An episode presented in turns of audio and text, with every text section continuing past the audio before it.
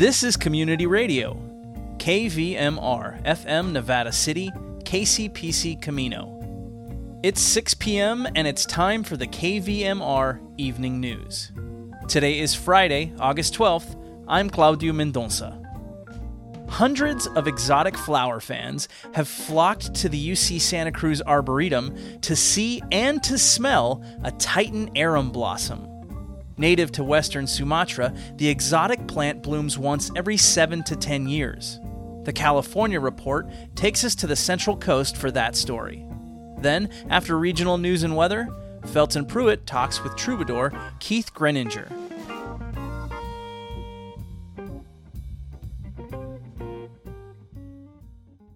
This is the California Report. I'm Madi Bolaños in San Francisco. Governor Gavin Newsom has released a new plan for California to adapt to a hotter, drier future fueled by climate change. Newsom is directing the state to capture and store more rainfall, recycle wastewater, and desalinate seawater. We will lose 10% of our water supply by 2040. If all things are equal, we will lose an additional 10% of our supply by 2040.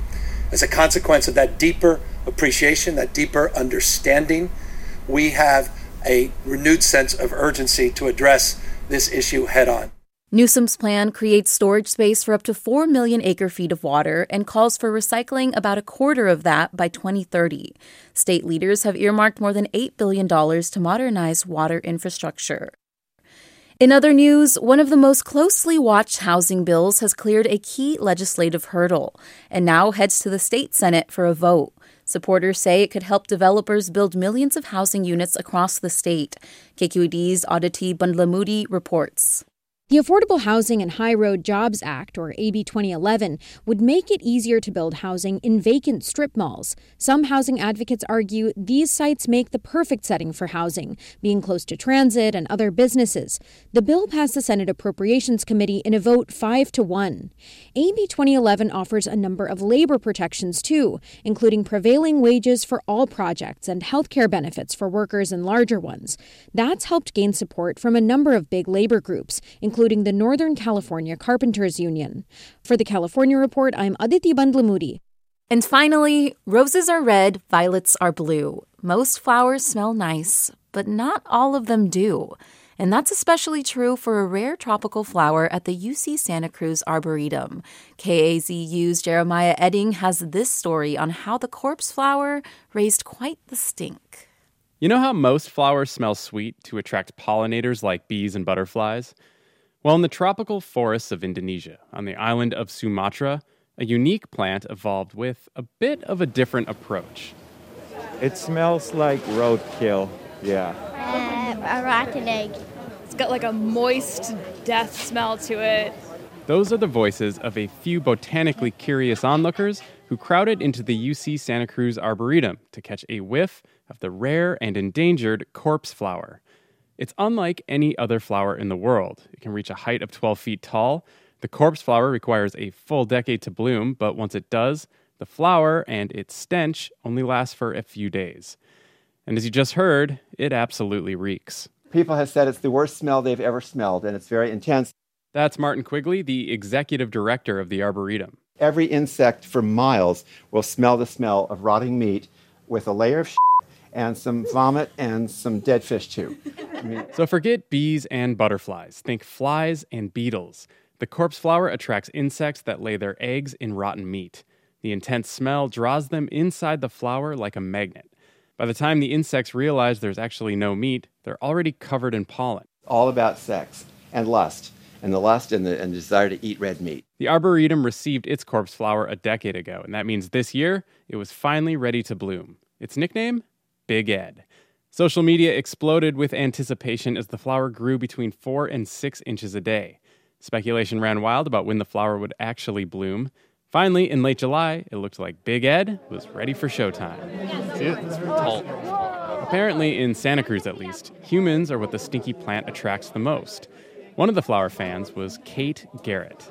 I mean, who isn't going to come for like a flower that smells like death and only blooms every 10 years? Like many other visitors, she was there out of sheer morbid curiosity. I've also worked in a cadaver lab, so I'm definitely here to test the veracity of the of the claims of how much this actually is going to smell like corpses. But the festive flower crowd was in for disappointment. Something was off, and it wasn't the smell of a blooming corpse flower. Even I was disappointed. Oh, man. What a I think they're bummer. covering it to try to get Less than 24 hours later, the Arboretum proclaimed the corpse flower was, quote, truly a corpse. They even planned an autopsy. It seemed all hope was lost, but then, two days later, the stench began to rise and the corpse flower was revived. It's pretty miraculous. Arboretum director Martin Quigley. Everybody was whining about how muggy it was, but that was just what it needed. Quigley says the recent warm weather awakened the comatose flower for all to smell. Jamie Cutter, a lecturer at UC Santa Cruz, standing downwind of the just awful smelling plant, says she's wanted to see a corpse flower her whole life. I was heartbroken when I heard that this one might not be blooming, and I've just been hopefully checking social media every day in case it accidentally bloomed, even though they thought it wouldn't. And I almost cried this morning. I was so excited. It's a feeling shared by the corpse flower's self proclaimed godfather, Lincoln Taiz. He and his wife convinced the Arboretum to take in the corpse flower a decade ago. He's waited 10 years for this moment. a mixture of e- relief and elation, yeah, and uh, s- s- transcendence, you know, transcendent happiness. For Taiz, the widespread excitement over such a stinky flower did nothing short of strengthen his faith in humanity. There's something about living things that we are drawn to and care about. And if we could only translate this into some sort of universal fe- feeling for the environment, the world would be a better place. I guess sometimes nature needs to make a stink to remind us all to care. For the California Report, I'm Jeremiah Oetting in Santa Cruz.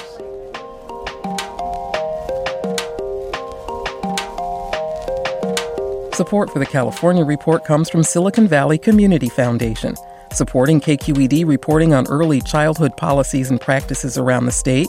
Learn more at siliconvalleycf.org. Stanford Healthcare, alerting listeners to the critical blood shortage in the area. Now's the time to donate blood and make a difference. StanfordBloodCenter.org. And Eric and Wendy Schmidt, whose philanthropy includes Schmidt Ocean Institute. Coming this fall, the launch of research vessel Falkor 2, advancing the frontiers of ocean science and exploration on the web at schmidtocean.org.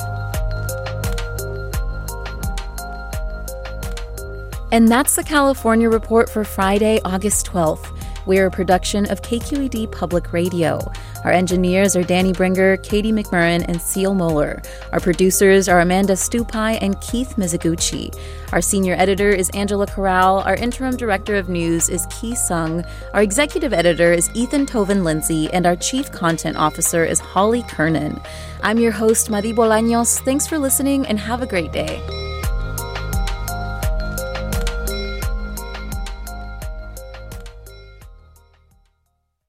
As mentioned briefly in the California report, on Thursday, Governor Gavin Newsom made public a new plan to deal with the ongoing drought. The wide reaching strategy includes more water recycling, more reservoir storage, and more data collection, including how much water state farmers are using.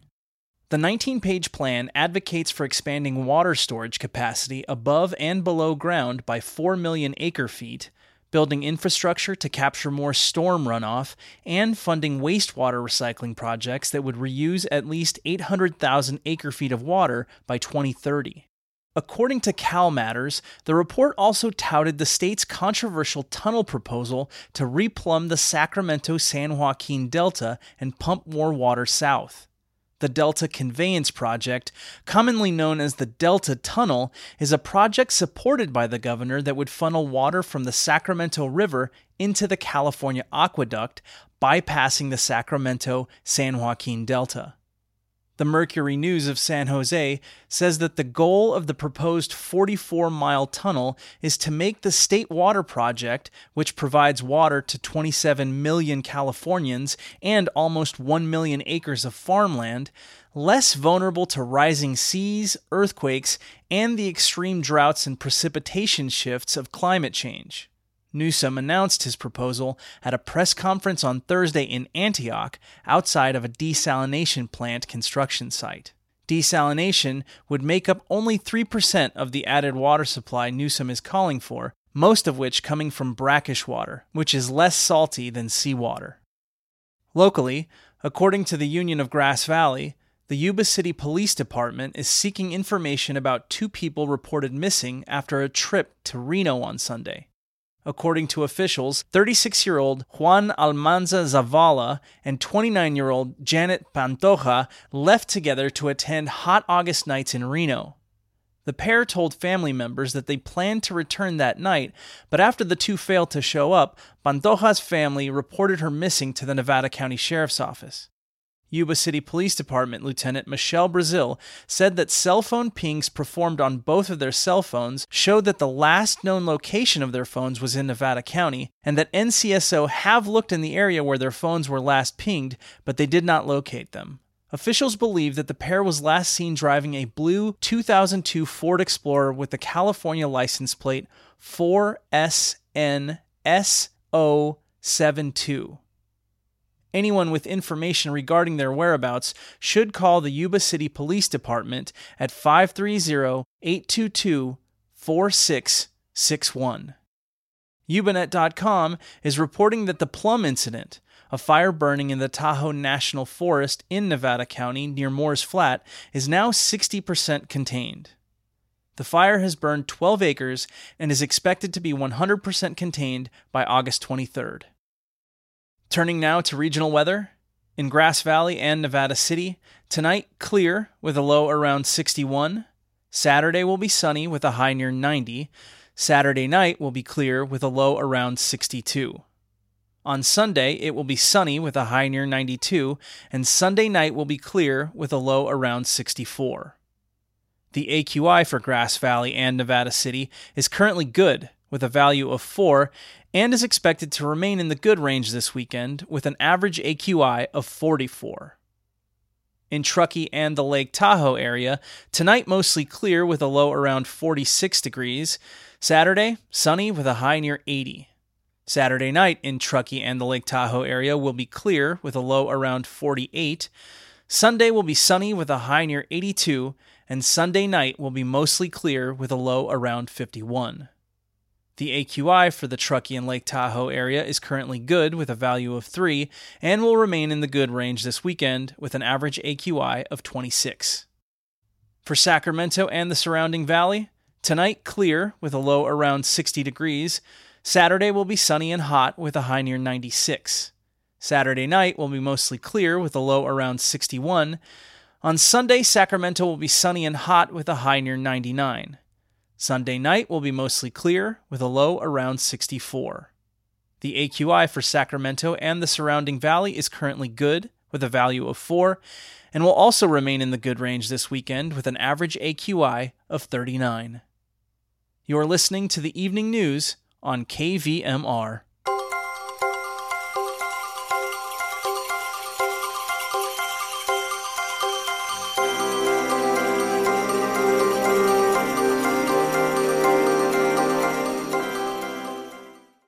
Up next, Felton Pruitt talks with troubadour Keith Greninger. We're talking with Keith Greninger. He's going to be at the Auburn State Theater in just a matter of minutes, actually about 7:30 this evening. Keith, it's great to talk with you. Hey, so good to talk to you, Felton. Thanks for getting hold of me, man. We're so, excited about the show tonight. So yeah, you got some pals with you, Dayan Kai and Joe Craven joining you. Yeah, I do. You know, Dan is one of my favorite people to play with on the planet and uh, he and I have been doing, you know, a duo thing off and on whenever we're in the same area for many, many years. A lot of folks up there in Nevada City uh, have known our stuff for a long time. But when we get the opportunity to play with our good pal Joe Craven, it's always a treasure for us. So tonight's going to be a fantastic show. Um, Dane and I will be doing a couple sets, and Joe will be joining us here and there throughout the evening, and he'll be doing some of his own music as well. So uh, should be a beautiful night. Yeah, seven thirty tonight, Auburn State Theater. So we don't have a lot of time to get ready. There'll be tickets at the door. Tell me about playing with Dan all this time. Well, you know, Dan is, you know, he is kind of a multi instrumentalist. He's he just plays. It's actually easier to mention the, the instruments he doesn't play.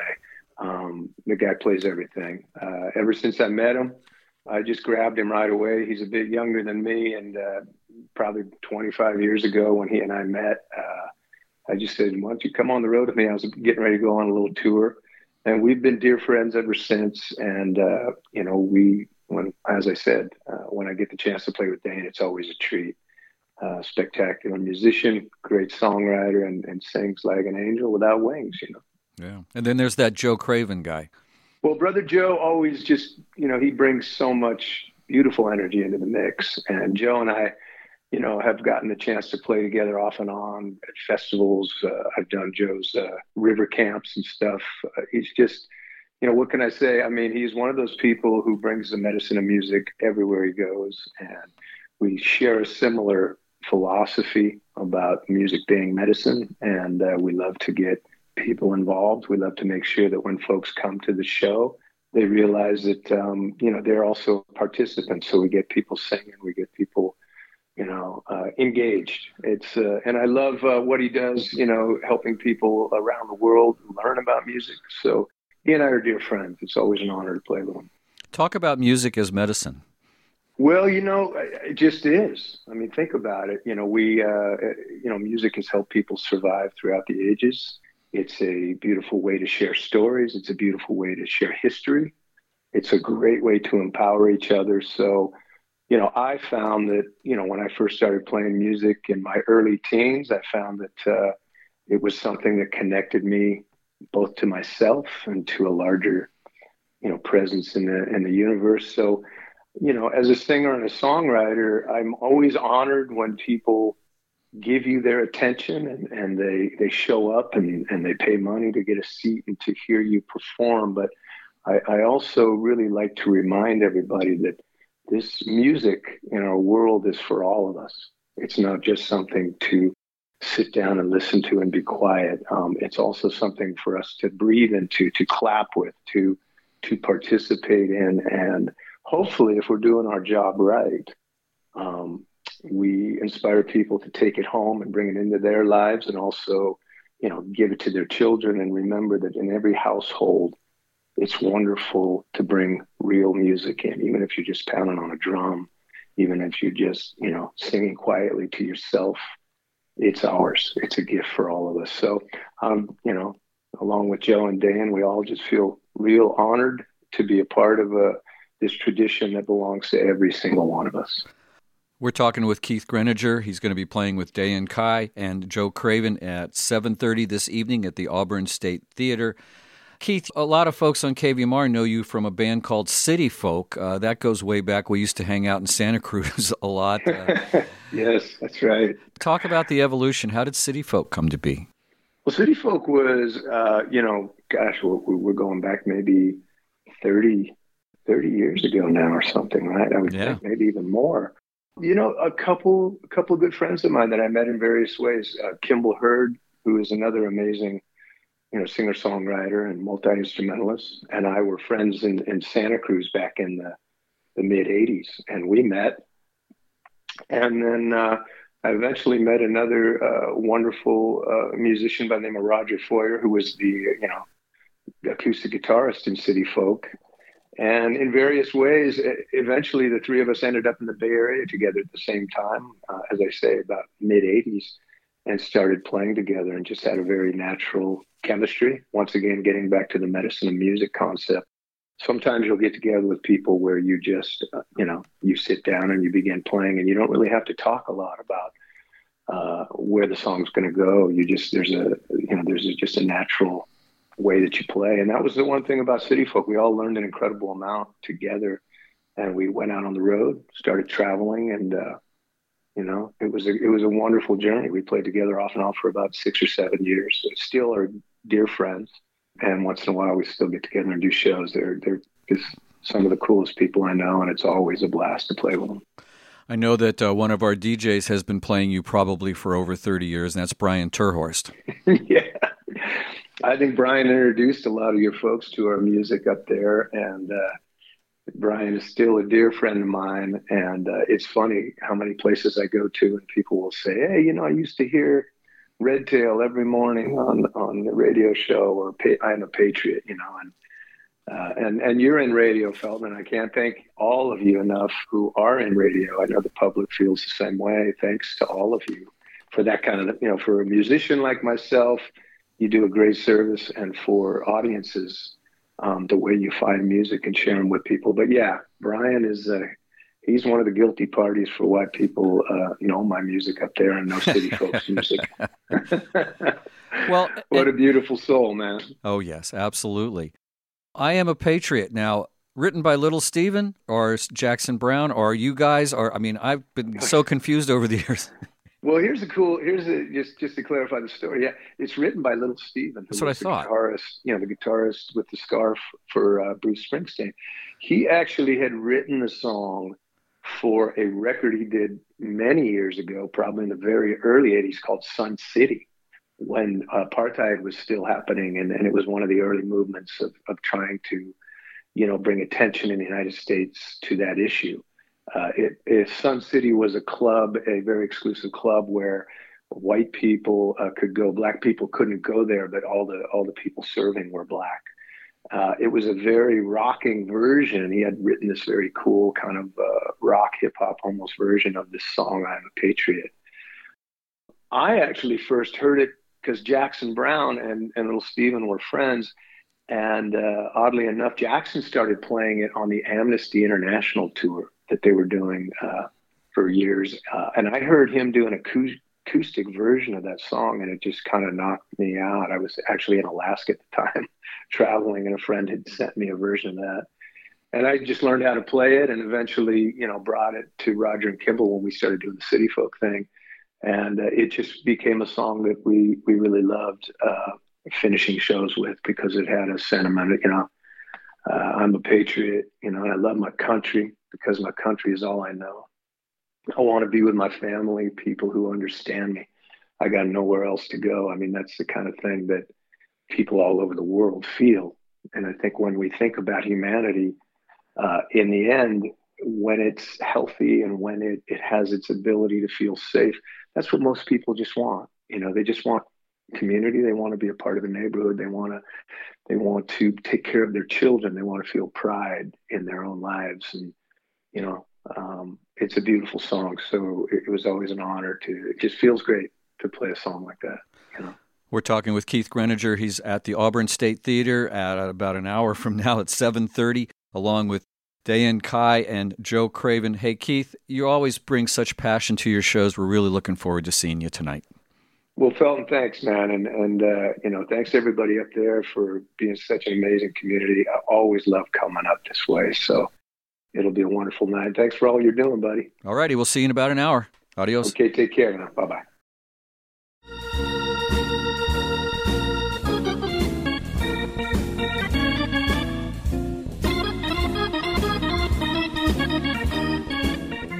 That's our newscast for August 12th, 2022.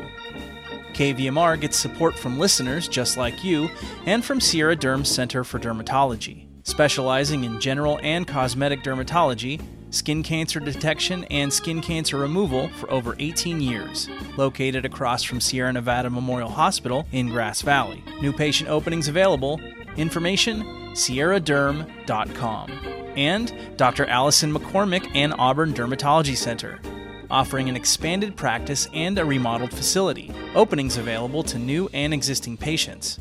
On Professional Drive off Bell Road in Auburn. More information at auburnderm.com. Thanks for listening, and thanks for supporting independent local media. I'm Claudio Mendonça. Have a great weekend, and join us on Monday at 6 p.m. for another edition of the KVMR Evening News.